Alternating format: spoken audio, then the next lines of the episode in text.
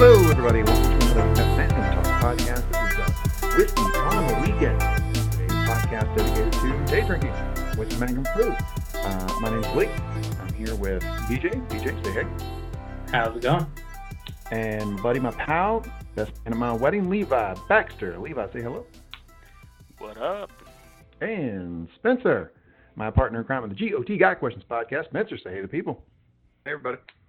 Okay, let's get going. It's Whiskey on the Weekends. BJ, I believe you have a bit of an agenda for us, do you? Uh, I, I had some things written in. I wouldn't say that's so much of an agenda, but uh, I have some controversial comments that that I feel like I should get your reactions to. All right, we'll get to those. Okay, so the premise of this podcast is that uh, the Mangum crew gets together and, and, we will actually share whiskey, and it's usually from the same bottle, right? Like so, one of us will uh, be the person who is responsible for the whiskey that week, and we'll take a bottle, we'll um, pour some out, we'll put it in some uh, smaller containers, we will get it to people. one way or another. Uh, we will not go into detail about that. Anyway, I was responsible for it this week. So, guys, uh, um, I sent you some whiskey. Uh, BJ, Spencer, did you get the whiskey? I did. Yes, I did. Okay, good. All right, so I believe the um, I sent you two bottles, and one had nice, Spencer. One had the the red sort of label on it. That should be the darker of the two. Is that right? I. I threw away your markings. There is a darker one, yes. Okay, we'll take the darker one. this is a, a whiskey uh, from Mother Earth Brewing Company in Kinston, North Carolina. Hmm. Uh, yeah, I know. They make some pretty good beer. They they do make good beer. They also make really good gin. I've never had their whiskey before. This will be the first time that I've had it. Uh, but I did want to uh, highlight some North Carolina whiskey and North Carolina company for our good friends. Appreciated, Mike. All right. Well, I'm going to pour a little bit of Mother Earth here. Um, Levi lives near me, so I just just about an hour ago delivered a little whiskey to him right before he besmirched my honor and called me a liar. Spencer, did you just down that? Uh, I'm gonna go with no. Is that a lie? Moderately. So I'm gonna I'm gonna go ahead and point out my two favorite parts of the very first whiskey on the weekends podcast. One was when Spencer asked if we were chugging this stuff. That's a, that's a direct quote. uh, and then two, of course, is the uh, the the sadness that is eating at the melting pot alone. I, I, I continually forget when we're doing this. This is the one podcast we do where it's actually on video, so I can't just do things in front of the camera. Y'all catch me on shit. BJ, are we ready to uh, to give Spencer uh, a bit of a surprise? Oh dear Christ, what? Sure. It's, you know, whenever you're ready. Uh, Spencer, um, BJ, and myself um, are committed, uh, and we are going to purchase you a gift certificate to the Melting Pot. And on our third episode of Whiskey on the Weekends, you are going to be at the Melting Pot alone while we record. For a live cast. I I'm sure they serve whiskey, so we'll, you know we'll find some way to get get you uh, nice and pasted at, at the uh, No, melting let, pot. let's let's make it even more special. I will bring my own flask in to the melting pot. That's right, Spencer. So the next time we do this podcast, you, on our dime, are going to be at the Melting Pot alone. It's going to be amazing. Enjoying life, just having a great time, I'm sure. Yeah, it, it's your dime and also your amusement. My own experience with it will be recreation of trauma. So just have fun with that. We we'll be with you, and you get a free meal, and you get a free meal at like four o'clock, and that's your favorite thing. Blue Plate Special. Yeah, the, my favorite part about this, Spencer, is you're going to have to figure out a way to talk to us and do the pod while you're sitting alone. So, like, you know, you have the potential of people like next to you that's just thinking you're a crazy person, just talking to yourself. or you're going to be perceived as an asshole who's on his cell phone the entire time while he's at the melting pot. Everyone else is having a great grand old time in groups. You're by yourself on the phone while just shoving cheese into your face. I'll buy an anime pillow for you if you want to put it up next, like across the way from you. Uh, Have we confirmed there's a melting pot located anywhere near me, or am I driving? You have three near you, within 20 minutes driving distance. We've Spencer, done don't, the don't think I'm an amateur at this. Come on now. Can I start drinking now? We open that possibility. Um, so actually, there is one near you that I believe might have a Harry Potter event coming up, and it would it would make me so so happy if you were there for that. Okay, so start drinking, and we'll just leave it at that. so I think everybody's already started on the whiskey, but we'll uh, let's try the Mother Earth, a uh, North Carolina product, Kinston, North Carolina, The darker one, you said, right? Yep. the darker one. Yes. No need to bring race into this, Spencer. Ooh, that's good. Very good. Surprisingly, Jay. I'm interested to hear your opinion. It's a, it's a lot smoother than I was expecting, uh, given the the nose. Um, the nose smells a little harsh, but but it goes down a lot smoother than I expected. It's not I wouldn't call it very complex, but I would say it's immensely drinkable. You know, it has sort of a nice honey sweet flavor. It doesn't have much, at least to my palate, in the way of spice or or anything like that. But it is a very smooth, pleasant one note whiskey. Yeah, I agree with you. And the thing that's impressive to me about Mother Earth is that you know they they're they have been a brewing company, right? They don't have a restaurant attached to them, so their equity, the, the money they have is is pretty much just from beer. And then they they went into the distillery business and they started making, I think, vodka, gin, and whiskey. They have like three main um, uh, liquors that they make. All are really solid, and they were solid from Jump Street. I draw the parallel to Topo, right? Top of the hill Yep. here uh, in in Chapel Hill, and they they went into the distillery business, and it's garbage. That their their uh, their liquors are terrible. So shout out Mother Earth. Uh, they did a good job. I was gonna say, you know, if they have a decent still system and they're willing to do a little bit of aging, then why not? Um, I mean, especially if they started with vodka and gin, because those are, you know, fairly straightforward, clear spirits. That you know, if you can get stuff like that down and and it's not harsh, then I feel like expanding into a fairly simple whiskey and things like that aren't isn't that immensely hard. Um, and this clearly has a reasonable amount of caramel added to it. And so, Terry, which of the Topo spirits have you had? I've had the uh, the whiskey. I've had the gin, um, and I've had so they they've done a couple different whiskeys, uh, and they have one recent that's called the Reserve or the Special or something like that. I had that too. All garbage. I, I've not had anything from Topo Distillery that I thought was was remotely worth the price. Maybe my memory is failing me, but I thought their gin was okay. It's like acceptable. It, it wasn't good. It, I wouldn't go out of my way for it, but in terms of just like regular gin, it was fine. But you know, Topo's got a brand of a, a sort of premium product and experience, and none of them live up to that name. Yeah, None of their experiences live up to that name, or None The of their experiences that you have. Don't don't don't make fun of Levi. Okay. I, I wasn't trying to make fun of Levi. I didn't know if he was saying all their liquors were bad or all the experiences that he had there were bad. uh, Spencer, I want your opinion on the whiskey. You know, I like it. I think it's this my second favorite of the ones we've had so far. I like the uh, Black Saddle better. It came across a little bit smoother to me, and you know how sensitive I am to that. It didn't have the campfire. The campfire burn. You know, I, I- I'm here as the ignorant man. Tolerate my ignorance.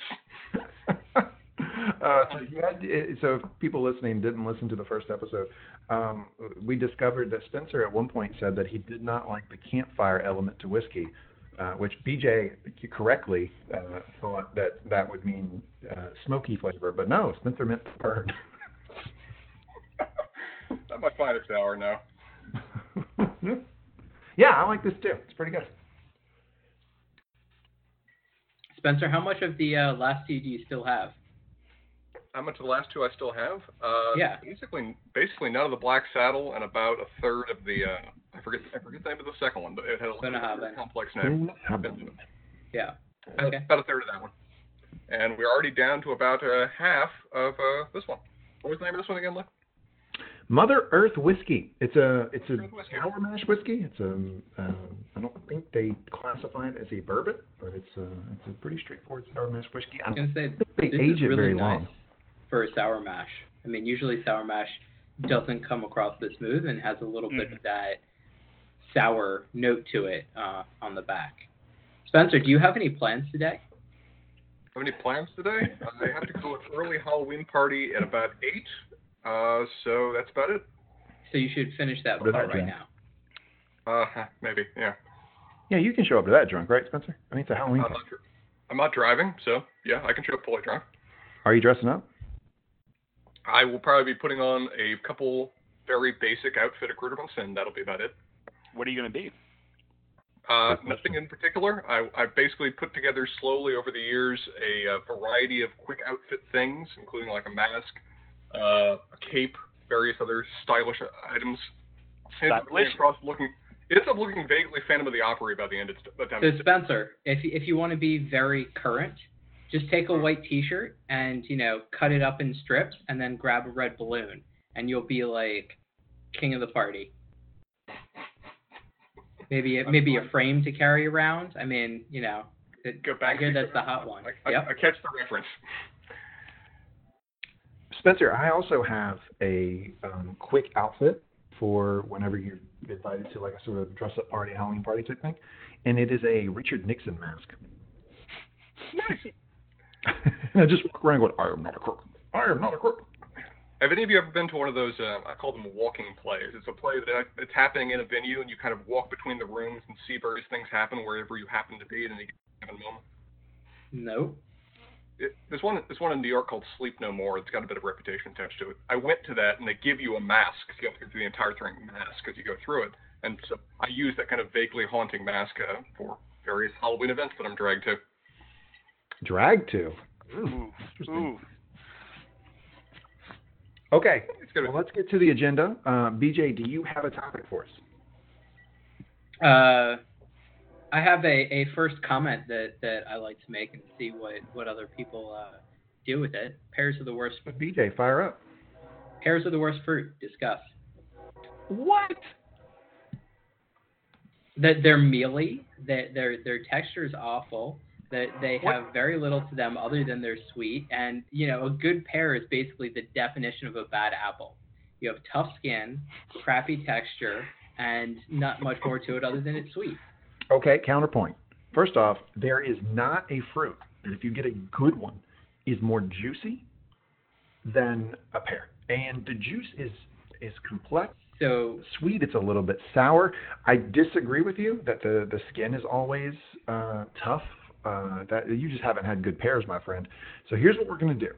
Because you brought this up, uh, and because I'm a generous man, I'm gonna send you pears for Christmas. That's like the worst present you can give me because Yeah. basically as soon as Christmas happens, I'm coming to North Carolina. So Listen, listen. You're you're a Jewish man, so I know you celebrate Christmas. I am going to be sending you some really good pears, and I want to hear uh, hear your take when we get together on New Year's. Don't Okay. send him pears. Just have pears at your house. He will be No. there for a week. Nope, I'm sending them to him. Spencer, you can't you can't change my mind. I'm writing it down. That means it's official. I'm sending BJ pears. But anyway, uh, worst fruit. Levi, fire away. Worst fruit. I'm going to pass and hear other options because I, I can't think of a bad fruit, a fruit that I don't like. Do kiwis count as fruit? Yeah, Kiwis are a fruit. Kiwis are eh, fine. I mean, they're not spectacular. Um, I mean dragon fruit I feel like is another like not spectacular, but you know, it doesn't have much flavor. It's sort of you know, it's pretty but but that's kind of it. I actually like kiwis quite a bit. Um, but but you know, if you ever go to a Chinese buffet, they're the thing to have. that is the one of our good friends How Wu did. He uh, went to a Chinese buffet and loaded up his plate with kiwis.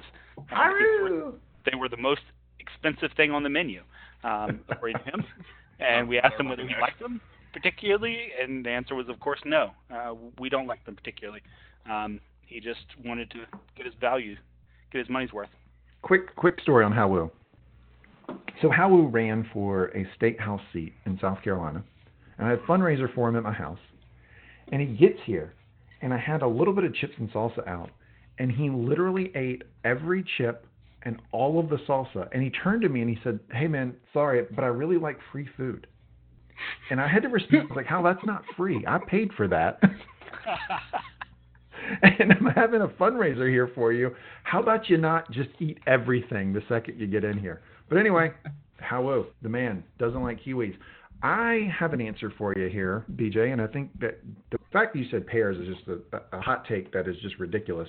So when I send you some Harry and David pears, um, you're going to know what's up. But the answer here is durian. Has everybody you had durian? Oh yeah, of course. Durian. I mean, it, it tastes like custard. It's awful. It smells terrible. It doesn't durian, taste that I- great. doesn't taste that great. That's true. Pears are better than durian. Will you agree with that, BJ? Uh, sure. Uh, I I, you know, it's tough because durian is an interesting experience, where whereas pears are just like, eh, that that wasn't particularly good, and I don't know why I have these. Except for Asian pears. Asian pears are separate. there's a wide world of pears out there. That's, that's one thing I was going to ask. Has a particular pear offended you? Or are we targeting you know, like Bartlett pears as being the anathema to your your fruit preferences? Uh, other than like an Asian pair, find find me a pair that that that is one better than the other. Bosc, Bartlett, you know, eh, they're all variation, you know, not particularly good variations on the theme. That's man. Lee, I'm gonna not- get you some good pears. Lee, you've got your challenge. Have it just in the a, ver- a, a pear tour of the world arraigned for him when he arrives at your house, just so we can try each one and confirm that there is a pair in existence, other than the Chinese pear apparently, that he is fond of. That's right. So now we have two things coming up on the Whiskey on the Weekend podcast. One, Spencer, you are going to have a meal at the melting pot alone, and two, you're going to give a review of the Harry and David pears that I'm going to send him. No reason we can't do both of those at the same time. I'll eat pears. I- we- you know, I can eat a pear for hours. Spencer, can you eat the melting pot for hours? Uh, my last time I was at the melting pot, I was there for about the greater part of two hours. So yes, apparently I can. yeah, we're going to do the pod the whole time, right? So No, when you, as soon as you sit Oh down until you leave, we're doing the pod. Uh, can we wait until I'm in North Carolina? We'll be there. We'll be there for like a week. Oh, coming up soon. No, if you're actually in North Carolina, we want to spend time with you. This is to for you to follow in the shame that is Florida. What do you call this? We're interacting. This Spencer, is are you screen the time. uh, like quick question, Spencer? Were you responsible for some of these packages that were sent out there from Florida? Uh, no, no, I was not. That individual Okay. has been named and caught, and he is a special, special Florida man. Living out of a van. Interesting Spencer? you bring that up, Terry. Um, I was I was reading some news today, Terry, and the front windshield has prominently displayed UNC baseball caps. Uh, Charlotte, UNC Charlotte. No, those those were UNC proper. He went to UNC Well, Charlotte. well, you went to. That's right. Yeah, that's right. Um, Damn, Spencer. Sit down. Eh, catch that. um, but yeah, I was just tickled by that. I was like, this is this is interesting. You know, we've got this very weird guy um, doing things that people call despicable. Um, Wait a second. Is, I not personally called despicable. That's opening is there some- is, there, is there any uh, argument about this, Levi? uh, I mean, I think people need to take action uh, and, and and follow through their, with their beliefs. Hot take. Woo, Well, Levi, said to the coming out FBI in support of the mail bomber. I'm not supporting him as as an individual. I'm supporting the concept of, you know, following through with your beliefs. I think we can all say that it, people in America are pretty complacent in many regards. Yeah.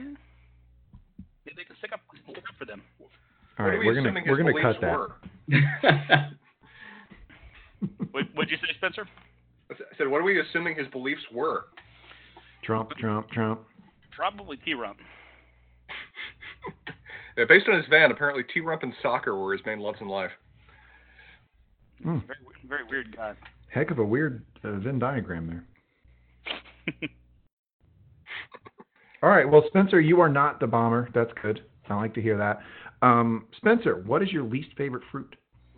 Uh, durian would probably have to, have to be pretty high. Uh, lychee fruit. Have you guys ever had that at various uh, Chinese uh, buffets or anything? you don't like that?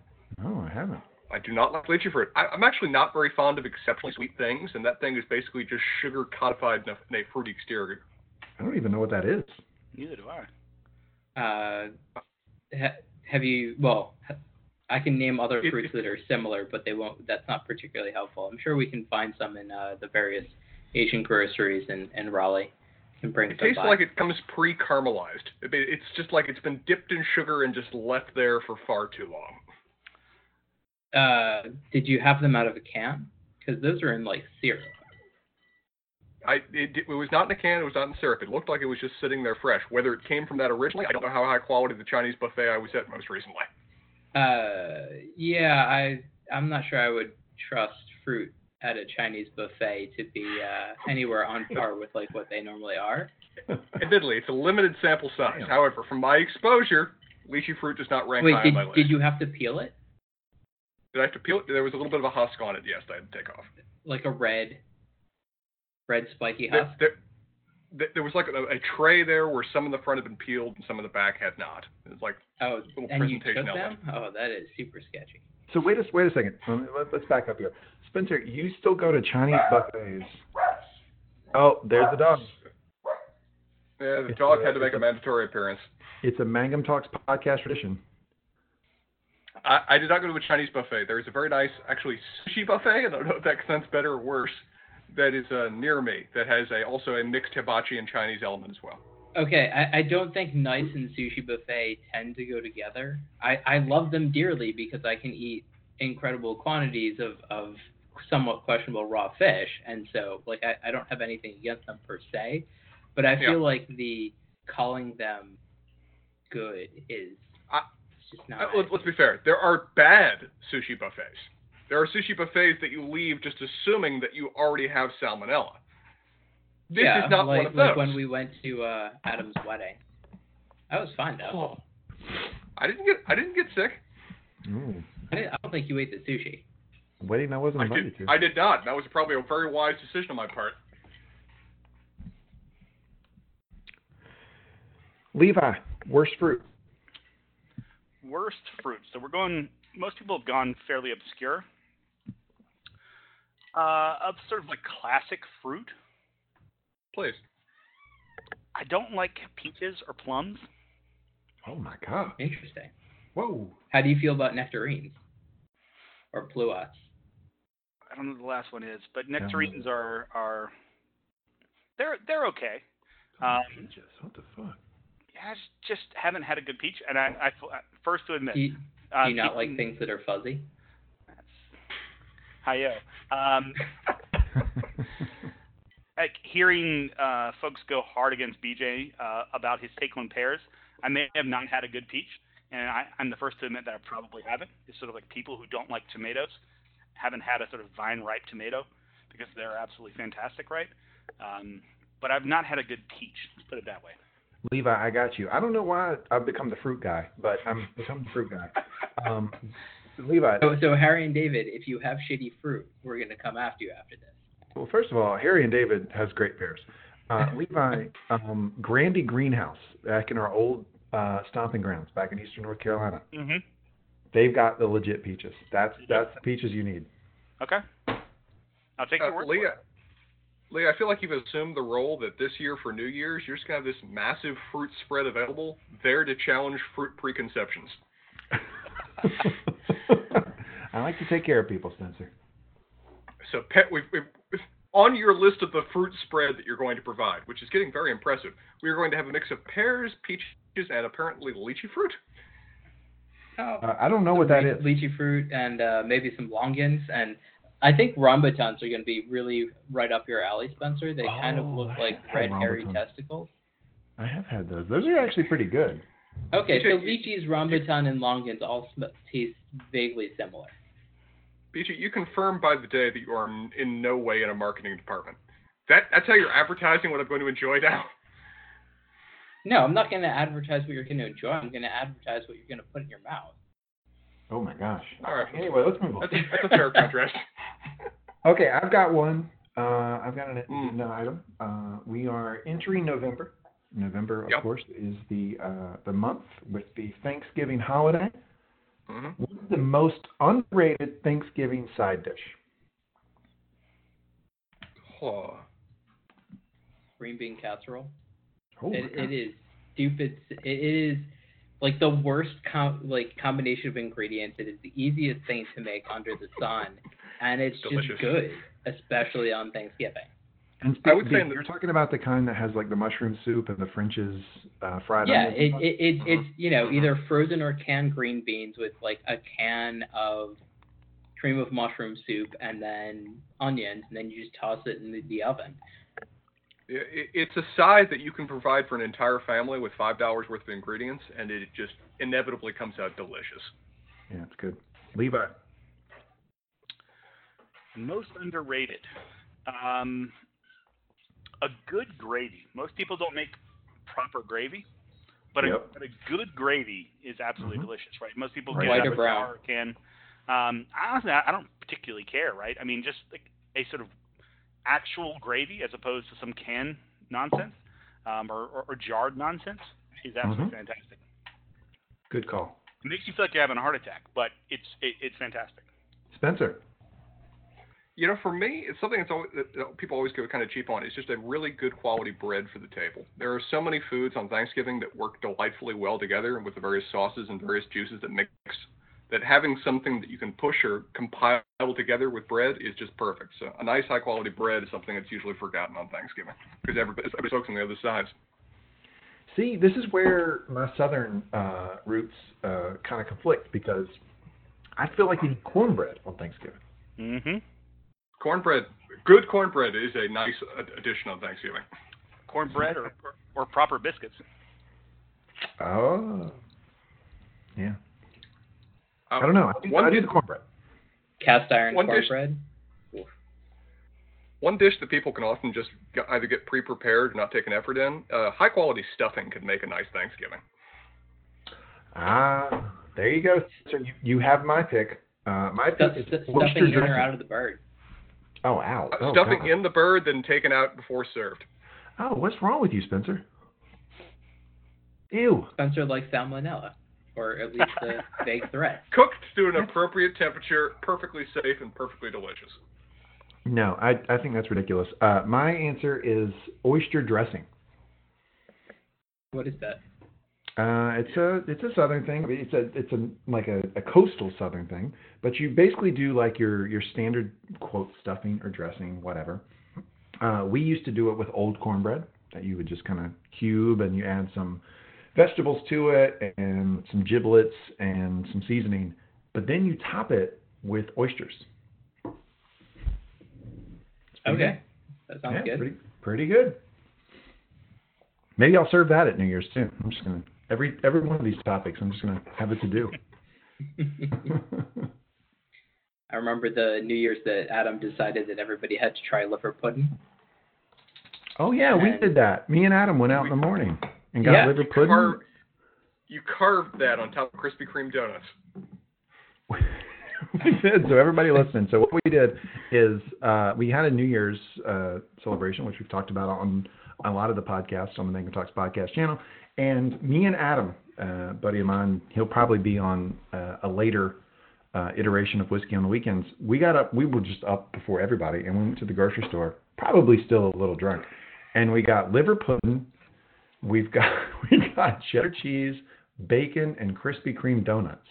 along with eggs. And eggs. Eggs too, definitely eggs. And then we made sandwiches, Krispy Kreme sandwiches with eggs, Oof. bacon, cheese, and liver pudding for everybody. It, it cures a hangover. It causes so many other problems. I think we did that a couple times. We Yep. didn't do that just once. It's been a tradition. We've made I- that a tradition. I think we walked away a little bit from the Krispy Kreme, but we definitely have had breakfast sandwiches pretty much every year after drinking. Sometimes from sunrise, which is always a nice uh, addition, but sometimes of our own make. I think this year I'm going to go for Rise. Do some do some Rise biscuits for you guys. That is the trendy choice in the Triangle area. That's right. I'm a trendy man. Okay, Beast, do you have a uh, agenda topic for us? Uh, I have a couple. Uh, What you got? So so if we're gonna go, we're gonna go away from the completely uh, decisive statements and and the I see a posts all the time about people are just like, oh, I can't adult today, and it's just like, what are you complaining about? It's really like how, how is being an adult that hard for so many people? Like I completely understand if you're having trouble making ends meet, and I feel like that's a different category of having trouble being adult. Like if you're having trouble at making ends meet, it's an awful situation to be in, and it's super rough. But if you're not, I feel like paying bills and I don't know whatever it is that else is that that encapsulates being an adult isn't really that hard. And everybody that just seems to completely fail at basic tasks just like boggles my mind a little bit. Yeah, it's a phrase that always kind of confused me because I didn't ever think it had a clear definition. I mean, being an adult can be kind the freedom of being an adult is it can mean whatever you want it to mean. I mean, you can be an irresponsible adult and you're still qualified as an adult. So, are we setting terms on what uh, that phrase kind of inherently embodies? I don't know, just like all the things that you've encountered where people are just like, oh, I can't, I like I failed at adulting. I, you know, I, I couldn't unlock my car with the key. Like I don't understand how it works. You know? so, at least to my mind, when people say that, so let's take aside the sort of like silliness, right? And like I can't unlock a car with a key. That's that's silly. That's an idiot. Who cares, right? Yeah, it's ridiculous. Um, I mean, I think it's pointing to the sort of the the kernel of what what the claim is is that responsibility can get overwhelming at times, which I think we all would agree can be true. Certainly. Um, but it is a little bit too sort of cutesy, right? Um, because yeah, things get tough sometimes. Even if you're doing relatively well, it just gets over- overwhelming at times. But who cares? I mean, it's that's life. Um, yeah, I don't know. man. overwhelming as a kid. Um, as an adult, it just means you can't run to someone else to take care of it. I kind of swing the other way. Like I really like being an adult. like uh, I've got my own place. Like I make my own decisions. Uh, I'm smarter than I was when I was a kid. Um, I don't know. I like being an adult. I I like to adult, BJ. Yeah, like I I just I I think the being carefree as a child is great and all, and and but it doesn't hold that much interest to me because you get to decide what you do. You get to decide what fun you get to have, and the tough parts of like I don't know paying bills is relatively straightforward. Like you know, there's nothing that that takes up like huge amounts of my time. I don't need to like sit and do homework or something like that that takes up incredible amounts of my time. The things that I have to do as an adult, you know, takes up what like a week, a year in total. Spencer, There's question a, for you. There's a That's Actually, I have a practical- You right, I have a practical question on that point. Yep, yeah, uh, Spencer, you go, and then I have a question for you. Okay. This is one this is between adult and child. Which did you find either harder or a greater burden on your day to day life? Life of school or life of work? Uh, I mean, I I haven't really left school, sort of. You- You're doing it in a very different way. All right, I'll go. I'll, I'll jump in. So I would say that, you know, if you're just looking at it objectively, uh, working is much harder. You, put in more hours. It's much more stressful. Um, but you're not as equipped to deal with the stress when you're a kid and you're in school, uh, or you're, you know, a young adult or whatever. Uh, so I would say that it's like kind of a mixed bag. But objectively, I would say that working is harder, but I can deal with it better. Yeah, I mean, I would kind of agree with that. I guess I, I've for a number of years I went to a private school, so it was a little bit closer to like a nine to five, like Fancy. closer to seven plus. Eh, yeah, well, Jewish day school. Like I feel like not that fancy, but you know, it's closer to like a seven eight hour day, and and now, I mean, if I want to take a break or you know I want to get some coffee or, or shoot the shit with some colleagues, like I can just sort of do that. Whereas I feel like in school it was a lot more structured. Like you know, you sort of went with the flow because your days were planned out basically from then until you graduate high school. But on the other hand, you have a lot of stuff to do. You have like all the schoolwork for the day. You have homework. You have so many more responsibilities that impact you negatively if you try and put them off or do kind of anything that you want. Um, I don't know. I feel like working is. I I like my work, so most days. Hmm. Lucky I like- you. I like the phrase you used there, BJ. Um, sort of thinking about work, right? Work doesn't have, and- and being an adult in some regards, doesn't have the same direction. No one's defining what you do. Um, no one's saying you have to be here and do this at this time, and you have to turn this in, and you have to uh, achieve this, right? Um, so you have to have some self-direction there, um, which has pros and cons, right? I was gonna say I feel like What you have, should be Levi? arguing with you right now. Like no one has any, you know, defined things that you have to turn. Spencer, how often do you have to turn in your hours? I was about to say, Levi, what kind of job do you have? Like, you don't have things you have to Well, turn in? I mean, my job is a lot more like Levi's, where basically the only due date, hard due date that I had recently was turning in a grant, and the only next hard due date is I have to make a poster for a meeting. Other I than mean, mine's- that, like, mine's less flexible than BJ's. I mean, I, there are certain things I have to deliver at certain times, but outside of that, there's still a, a healthy amount of at least projects that I do, um, things that that n- I'm, I'm accountable for the delivery at some point, but there's no one who's immediately asking for it. There's no immediate um, time frame of delivery, right? It's, it's sort of you need to get this done and get it done. Um, Yeah, my It's job's a bit different. different. We're, we we we have hard hard timelines. Spencer Yes. is gone. run away.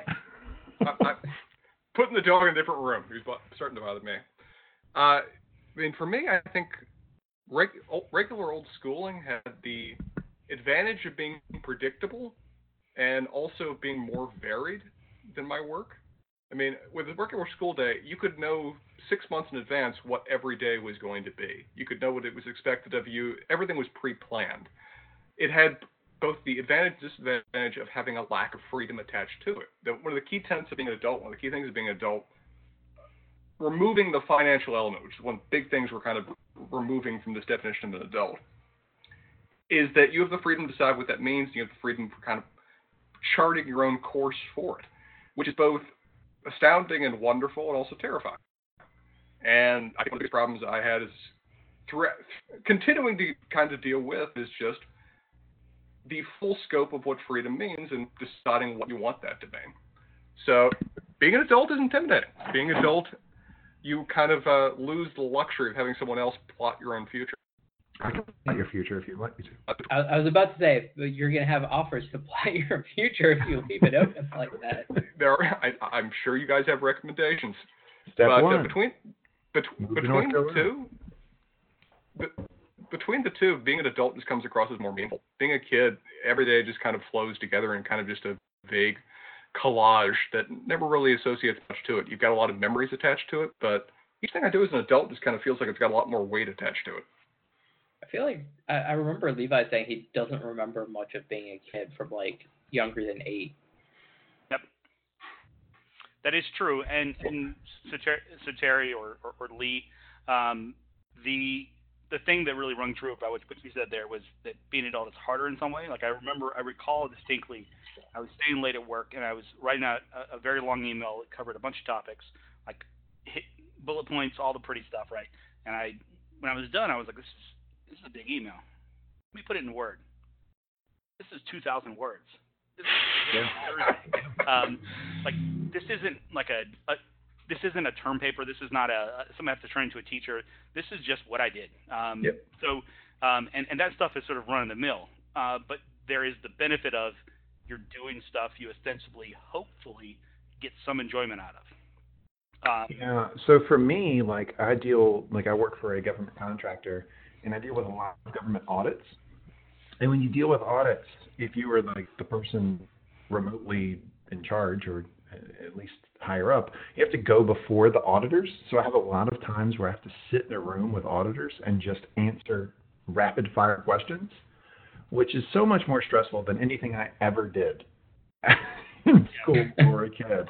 Like, uh, yeah. So for me, uh, you know, it's it's uh, when you, yeah, adulting quote uh, is is harder. It's more fulfilling, uh, but I do like it better. than being a you know actually in grade school. It's interesting the choices that you end up making of where I've got an inherent fear of public speaking, and as you guys can testify to, I'm rather shy in terms of interacting with other people. Wait, and yet wait, I volunteer. Pause. You are you're scared of public speaking? Yeah, very much so.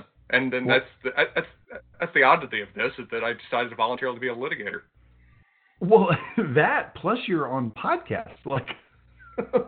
And here I am for a given day. We've been friends for a long time. I never knew that. Anyway, sorry, Spencer. That that just kind of that, that blew me back a little bit. Really? Oh, yeah. Yeah. I mean, I, I think I'm very much in, in Spencer's boat, so I can. I, it, seems very, very plausible, right? Like I, I don't mind talking. Um, in, in in smaller scales, like for my job, I've I've given presentations digitally where I've had 500 people consuming what I'm what I'm delivering. Not a problem. But when you're you're in front of a room of 100 people. It's it, it's a very different feeling. very much so. Yeah, I- for me, I don't have any problem with it. For me, my comfort zone depends on two factors. Is it can I imagine that I'm among a, a group of friendly faces? No problem. I can say whatever else, and you guys know that I'm capable of that. And then, can I assume that I'm assuming a role? I mean, if I feel like I'm an actor on a stage, it's no longer me. It's the mask I'm putting on, and then it's not a problem. But it's me actually presenting about myself to a crowd of disinterested faces. There is my nightmare embodied right there. Wow, interesting. So would you say that's a maple tree? A maple tree? Well, a yew doesn't seem appropriate for the East Coast. I don't know. What do you I- guys have there in the swamp? Elm. Uh, we got we got a lot of cypress. cypress would work. Okay, cypress Pine. sitting outside the window, haunt, haunting your dreams. Oddly, we've got a lot of banyan trees, which I'm not, not sure if we decided to import all those from India, but we've got them too. All right, guys. I, I you know I want to have fun here, but like talking about the trees, uh, a little bit of bad radio. So maybe we should we move on. invited you guys. We invited you guys to participate in that. So to interrupt you there, Gary, that is one thing that's interesting. When when- when someone who is my age knows about plants or trees in significant depth, I feel that they're much more adult than I am. Um, when they're like, oh, that that is a, a Chinese pine, or you know, insert whatever. Um, it, it, it it confuses me so much. Like that's I have no clue about what's going on there, and I feel like I'm I'm a child who's amazed That's a by fair point. That's a fair point, Levi. I feel like like being like a tree or plant enthusiast is a thing that retirees do, right? Exactly. That's what your citizens do. Bird you should be watcher. very mature if you if you know about animal life, uh, you know, trees, plants. Like if you know about these things in significant depth, uh, you seem far more mature than than than I feel in my heart. especially because it's no longer particularly useful. I feel like there was a time where knowing what trees were, knowing about you know the local flora and fauna would have been very germane to your daily life. And since now it's not really important for our daily life, it's once you have time to sort of explore whatever's around you and you don't have m- much in the way of a demand to your daily life is when you can actually explore everything else around you. And I wonder if that's sort of what you're picking up. But the the the joke about the the trees and the nightmares has, was uh, the Mangum Reads book that we're going over. Oh, of course, I I am I'm, am well aware of the series. I'm I, I listened to that the most recent episode, um, and I, honestly all the episodes. Although I I brought this up with Terry separately. Um, yeah. Preach. you guys sold that podcast as short stories, and so people could follow along. Guess what? I'm not reading a 300 page book to follow along with you guys. Uh, there have been some recommendations like Legion that I I, I have in my queue of things to read, but I, I I can't follow 200 300 pages on a weekly basis. We said we were going to start out with short stories to make life a little easier to get into it, so we have some leadway, so you have like a couple of weeks to read some of the longer books. But we No, can throw in some more short stories, so you can, you know, try and keep up. I think No. the short story thing is is, is preferred uh, because you guys burn through books entirely too quickly. Uh, I clearly read slowly. Um, Yeah, no, I, I'm with Levi on this one. Like, you guys will like be like, all right, next week we're talking about X, Y, Z, and then like we'll look it up, and it's like a full damn book. Like, and, and, here's a question before you guys respond, Spencer, how the hell do you do this? Because you are doing Mangum reads, you have a full time job, and then we do the GOT Got Questions podcast, And here I am you as have this. ex- you have extensive notes about that. Sometimes a little too extensive, and you frustrate Yeah, me because you you know things I don't. fun. How the hell do you how the hell do you do this? Sidebar. I'm paid to read. That's How many what I hours- do. How many hours a night do you sleep, Spencer? Because this, Oh, Three, that's a fun one. four. Uh, I typically go to bed about 2 a.m. and get up at 8. So Ugh. five and a half, six hours. Holy. Ugh, what are you doing until two? Uh, it depends. Sometimes work, sometimes prepping for watching GOT or reading a book. Uh, other times just, you know, exploring the vast corners of the internet. I mean, Oh, my, my general philosophy is I spend a lot of my day Porn? working normally, so whatever time I can get not working or staying out of work, I'm going to use it to its maximum ability. Porn. You keep gotcha. the chafing down. But I mean, y- y- you guys mentioned that, like, you know, uh, the 200 page book was too much. It's like, I read it in three hours before the podcast. It's like, Yeah. my job is to read. For, I mean, for me, it's not that much of a hassle because I'm expected every day to just compile massive amounts of information and reduce it to something more simple. So I this think is you're just, being, I think you're being a little un, like you're underselling your your capabilities compared to our jobs. Like I read tons of information daily, all, all the time. I'm Terry. I, I'm. I don't know if you do it now and currently in your job, but historically you've read sort of government regulations regarding Mhm. various contracts, like deep in depth, technical, not fun stuff. Um, but I can't burn through stuff, and and clearly Terry can't either. Like burn through stuff as quickly as you can. Um, I think you just have a talent there for sort of quickly consuming information um, that's far exceeds. I- It doesn't explain your day. co-sign that.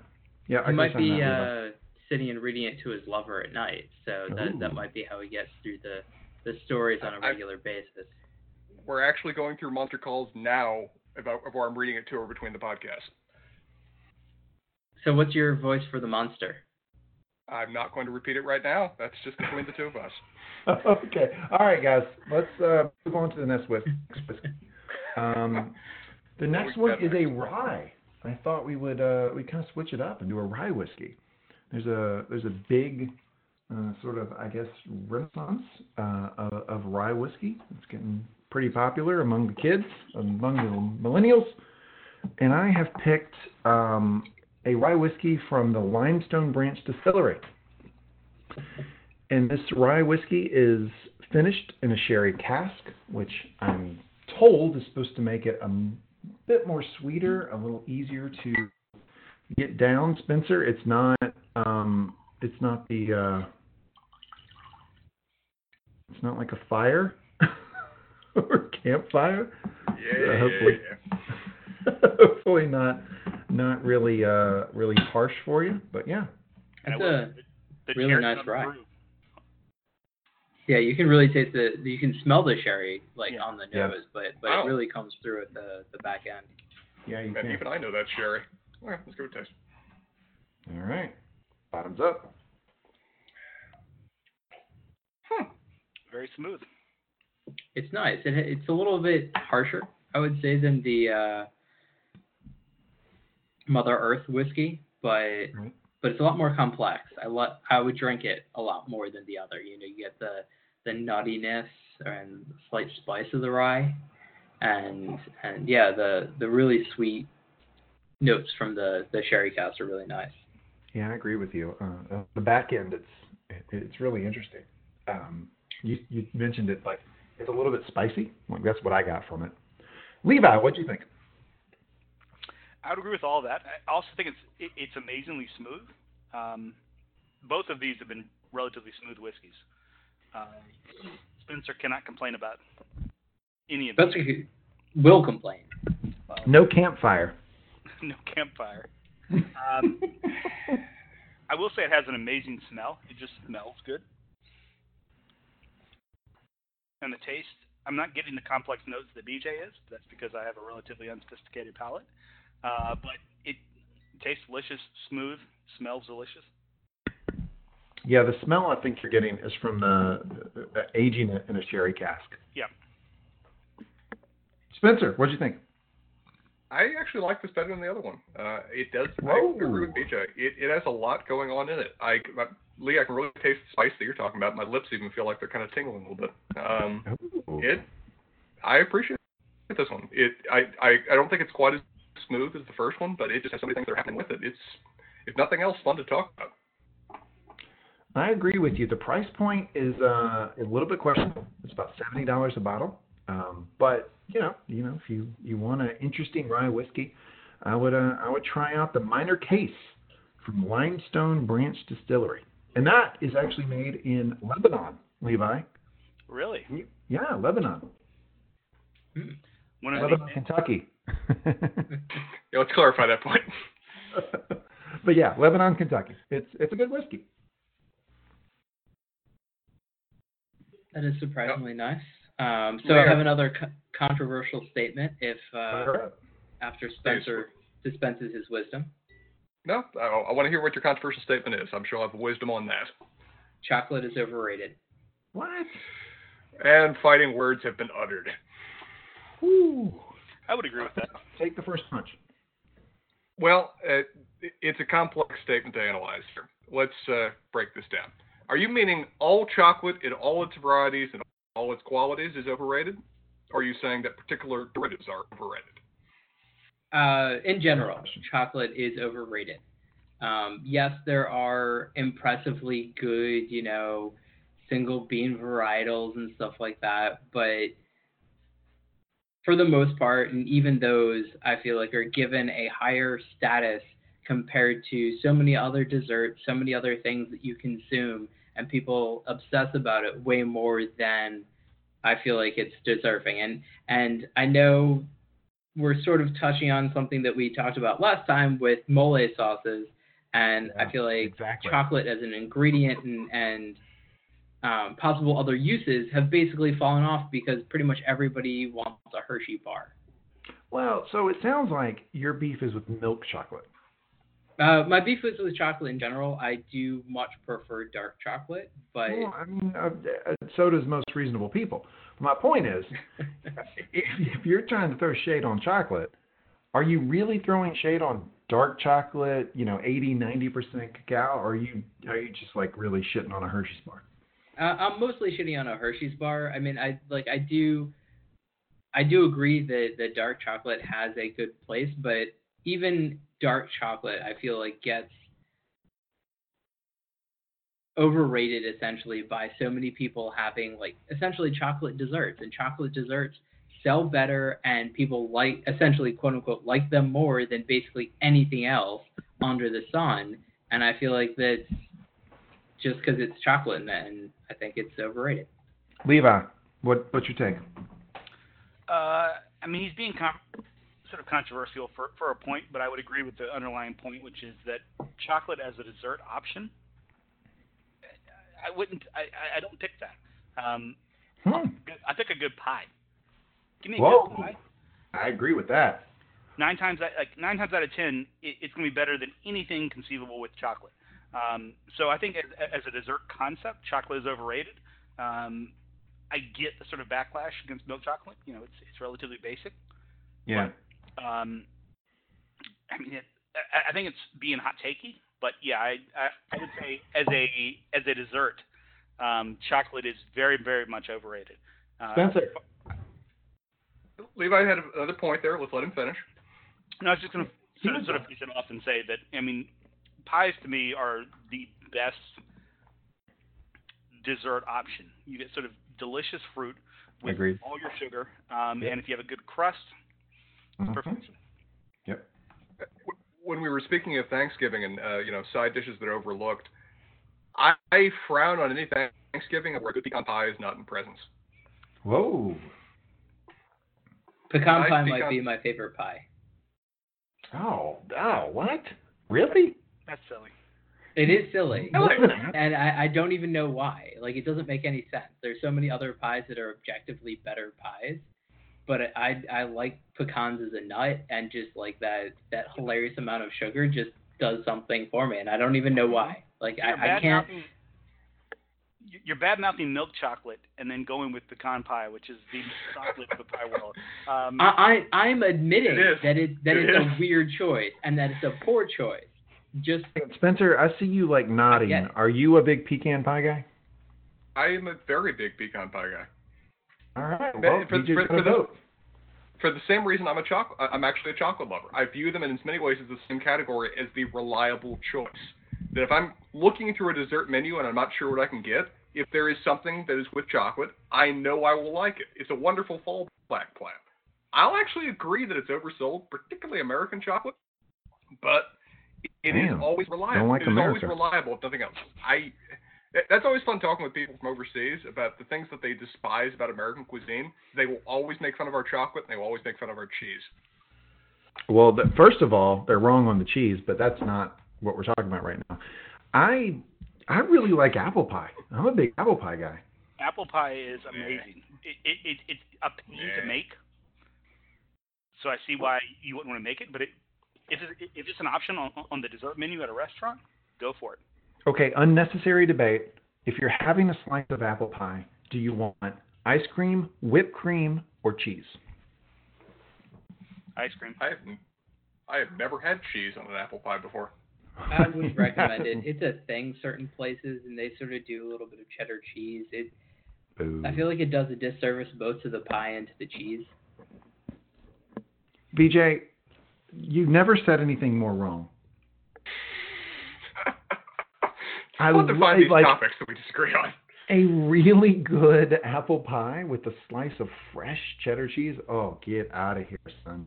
It's I mean, amazing. I, I- I think the combination of, of, of a good apple and cheddar is, is a great combination. I just the the number of times that I've had cheese and and cheddar cheese and apple pie like at a restaurant, and it's just fallen short of any you know low bar expectations I have is is surprisingly common. I mean, I'm I've got to sure, get you like- pears. I got to get you pears. I got to I'm make sure an if, pie if, for you. if like you baked an apple pie and had some nice cheddar, that'd be a different experience. But the places that I've had it offered at a restaurant have just been so underwhelming. Mm. Lee, add to your list. You're making a high quality chocolate dessert, and you're also making apple pie with cheese. The culinary we- variety you're offering for New Year's is getting impressive. We got to stop I'm doing gonna say podcasts. so. Probably my favorite chocolate dessert of all time is a chocolate souffle. Hmm. Because it doesn't one. have the so so I guess my my probably my biggest problem with desserts in general and and one of the reasons that I really don't like milk chocolate is that I don't like the the cloyingness of a lot of desserts and I'd much prefer a little bit more of a palate cleanser or something pleasant to finish my meal rather than something that you know I'm gonna just sort of feel coating my mouth for the rest of the night. Hmm. So a nice little sherbet to wrap up the meal for you. Oh, Yeah, I, I can understand that. or or It's a not serving as a- you know, and a nice, uh, interesting whiskey or something like that. Yeah, It's capstone. It's not a meal unto itself. That's what you're going for. yes. Well, And I don't know. In- in I, I really like fruit chocolate- pies. Go ahead, Spencer. Well, uh, in terms of our th- the three chocolate varieties, BJ, you were kind of going against uh, milk and selling dark chocolate. Does white chocolate enter the equation, or is that White chocolate's not really not chocolate? chocolate. That that's it. Ha- it has so little to do with chocolate. It's just a joke. I mean, it, you know, it's. I, I get. I and bar form? understand. I I have the knowledge that people like it, and it's silliness to me. I co-sign that. I do not like white chocolate. I- I do not like white chocolate. It could be a degree of just changing tastes. I've heard before that when we're younger, we appreciate sweet uh, varieties, whereas when we're older, we appreciate more bitter. Perhaps that's just part of the transition that people make to dark chocolate as they get older. Yeah, I wouldn't be surprised. Um, actually, so we were talking about cheese earlier, and one of the things that I think is super funny is that for the longest time, American-made cheeses, when they were judged, um, if they were crunchy, basically had little bits of calcification, that was considered uh, a mark against them, and so all pretty much all of the cheese producers in the U.S. would try and avoid that. But that's something that you get with like a well-aged cheese, and so once there were people from Europe coming over that were more knowledgeable about cheese and they tasted it, they're like, oh, this is exactly what you want.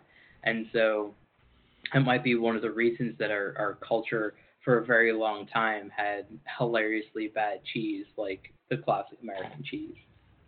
I like American cheese. Hot take. As what? Well, it's For a- what it's a very purpose? good- it's a very good melting cheese, so I like it like on a hamburger or like on anything you're heating up because it melts very well and it's delicious. Yeah, sure. You Like, wouldn't put it. You, you wouldn't put it on a cracker though, right?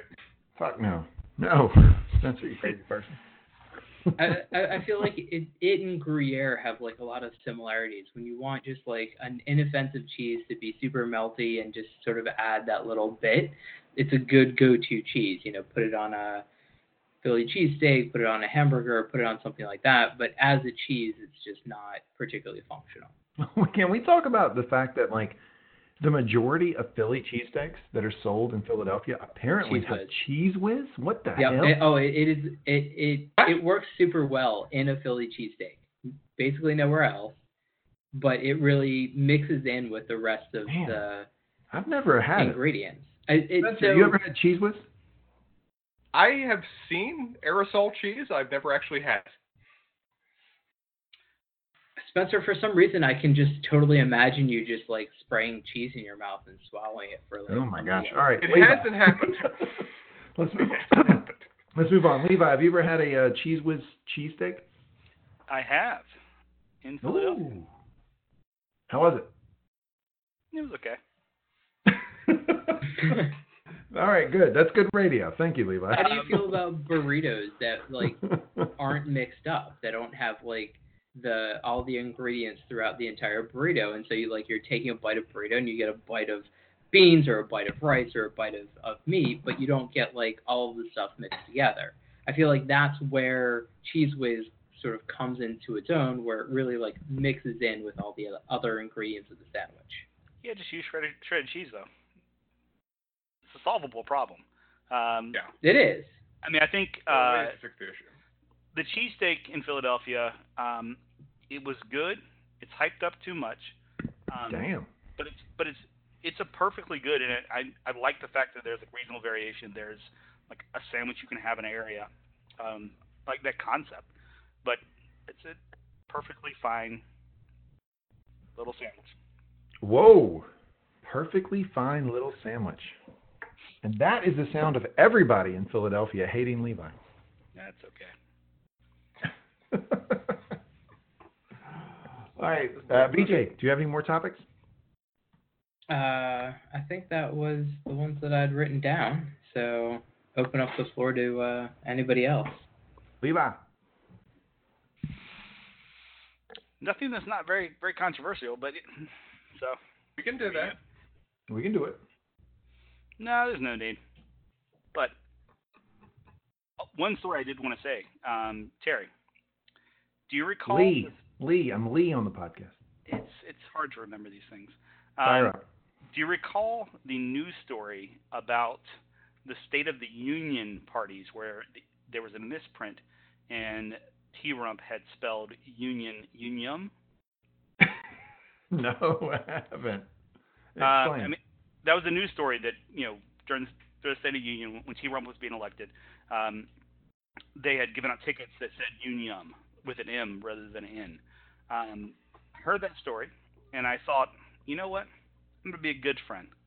I know how you feel uh, politically. I'm gonna go on eBay. I'm gonna create an alert for Union, and I'm gonna get you a ticket for it. oh, you that would have been great. And guess what? I have not gotten a single alert since then. Damn Um, It's been relevant. There's a lot of typos on eBay apparently. Um, but controversial take there, though, is that I might buy into the fact there's fake media out there. Did this really happen? There's no evidence of it. I can't find Fake news? evidence. Is it Um, a fake news situation? I, it may be. Um, I mean, the obvious like cou- counterpoint is that rich people that pay to go to special parties aren't putting stuff on, on, on eBay for twenty bucks, um, which is probably true. But I don't know. I'm, I'm a little suspicious of the fact I can't I can't find one for sale. First of all, I would like to thank you for being a good friend because obviously, if I got one of these, it would be framed and hung in my house. Oh, I know. Um, but yeah, it sounds like a fake news situation. Having Googled it, there are, defi- there are definitely news articles about it. Oh yeah, it was it was a thing. Spencer's on the case. I'm curious now. If you can find me a copy of this for sale, then uh, I'll be a great friend.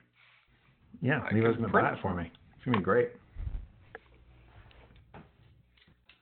I could print you out a copy from Google, but in terms of original, uh, not so much.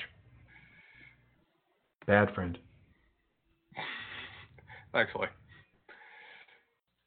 Now, Lee, did you have some did you have some additional topics for us? Well, I think we can just go around and say which of the two whiskeys we had today on Mangum Talks presents Whiskey on the Weekends you enjoyed the most. Levi, fire away. Uh, I think this is going to be the overwhelming favorite, but the rye was the better of the two. Although the the Mo- Mother Earth was a surprisingly uh, good good whiskey from a unlikely source. Okay. Uh, BJ. I'm going to be reiterating essentially what, what Levi said. I mean, uh, you know, in terms of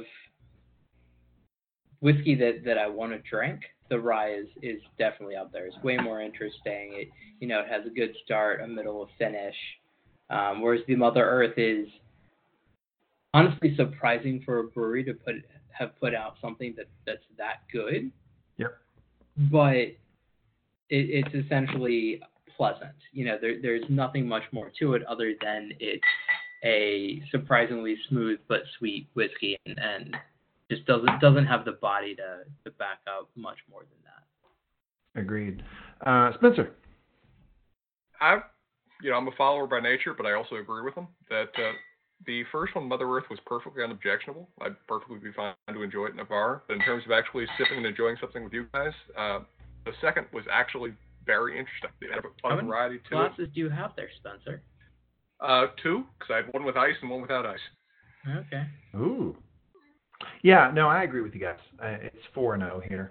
Um, the rye from Limestone Branch Distillery, I think, was a bit better. It was a bit more uh, complex. But shout out Mother Earth. I mean, that, that's a good whiskey to be from Kinston, North Carolina, which, by the way, I don't know if you guys have been to Kinston, North Carolina, but it's not much. It's like four buildings and then a bunch of like ranches that are like sprawled out. Like it's it, there's nothing in Kinston. So shout out Mother Earth. And a I think brewery. That was pretty impressive. Yeah, yeah, and a brewery. And it's And a good brewery, yeah. I, I feel like we should start a tradition of, of Spencer just downing the rest of the whiskey while we uh, watch it. Too late. In horror. Oh, too late. We've already finished it. All right. Spencer, have you finished I guess all you the don't have any plans. I have not finished all the whiskey. I have finished one of the whiskeys. I've still got Oh. a fair portion of the second one still left, actually. Okay, pour it out and drink it, and then we'll finish up. Do we have to? Yeah, Yeah, just pour it in your face. It's fine. yeah, it's good radio. Go ahead. Hold on. Hold on. All right, he's actually doing it, folks. Shout out Spencer. And I like that he's pouring it out first. as a side note, you you just dissed Kinston there, which as North Carolinian I have to object. And obviously you're great. what? Have you been to Great Kinston? What the hell are you talking about? Kinston's awful. Awful. They have a great great basketball scene there, right? We, we have Jerry Stackhouse, Ingram, Reggie Bullock. We have a lot of Uh, players. yeah, Reggie Bullock. Yeah, yeah. But they It's ball because there's nothing else to do. Uh, no doubt. No objections there. All right, Spencer has poured the whiskey. I- I'm not as fun chug. I'm not as fond of it now that I'm chugging it, which uh, I'm not, I probably could say that for pretty much any whiskey, but uh, there Go we ahead. go. Knock it back. We were- We weren't saying that you had to chug it. Like, you could just sip No, no, he and needs to breathe chug it. Okay. There it is. Spencer knocked it back. Good job, Spencer. wow, that is surprisingly spicy when you drink about an entire glass of it in one sitting. Basically Fireball. Not fireball. Not, not not quite fireball. Oh, that that brings back memories. When was the last time someone had a fireball here? Hopefully never. Interesting you bring that up because today, uh, when I thought Terry wasn't gonna, Lee was Huh. gonna be able to swing by my house. Um, I went to the, the, the liquor store to, to to buy a whiskey to try. Um, I got a Buffalo Trace variant, which is I haven't tried, but we'll see how it turns out. I may, may send some to you guys. Um, Eagle Rare. It's very but good. in but in the the store, I was debating: do I just get Fireball? Do I just, just get Fireball and have that with you guys? You're You're drinking distinguished whiskeys. Not just drinking the sort of. so basic. I'm just drinking the worst thing that a a bro, um, someone who's probably sexually molested someone, uh, drinks at a wow. bar. Do I do that? Levi, Kicks? Levi, if you want to send that to me, I will happily drink it with you. Fireball? Yeah, Wait, I, I he doesn't need fireball to with send you. you Fireball. Like, just You go can get just go out, Fireball. go out and buy it. No, no. If he sends me the fireball, I will drink it. I'm not going to buy it myself. Oh, all right. Well, I think from now on, every thing. time one of us sends Levi something to drink, we just replace it with 151. So everybody else is drinking a nice, pleasant, smooth whiskey, and and Levi's like, "What is wrong with you people? This is clearly 151, and I hate you." all right. Well, look, guys, this has been fun. Anything else we want to uh, talk about? Uh, All right. I'm hearing a no. good time. All right, well, let's wrap it up. The Whiskey on the Weekends, uh, presented by Mangum Talks and the Mangum po- Talks podcast channel. Check out our other podcasts. We have Mangum Reads with BJ, Spencer. We have Mangum Hoops, which is coming out with the first episode uh, very soon with myself and Levi. We have the GOT Got Questions podcast with Spencer and Lee. Uh, check us out, Mangum Talks on Twitter and, and at Mangum Talks. And you, have, you can check out our Mangum Talks Facebook page at facebook.com slash Mangum Talks. Check us out on Reddit, r Mangum Talks, or go to www.mangumtalks.com, upper right hand corner, and click contact us and give us uh, any of your comments, questions, or concerns. Thanks, everybody. Thanks for joining us, and uh, keep drinking.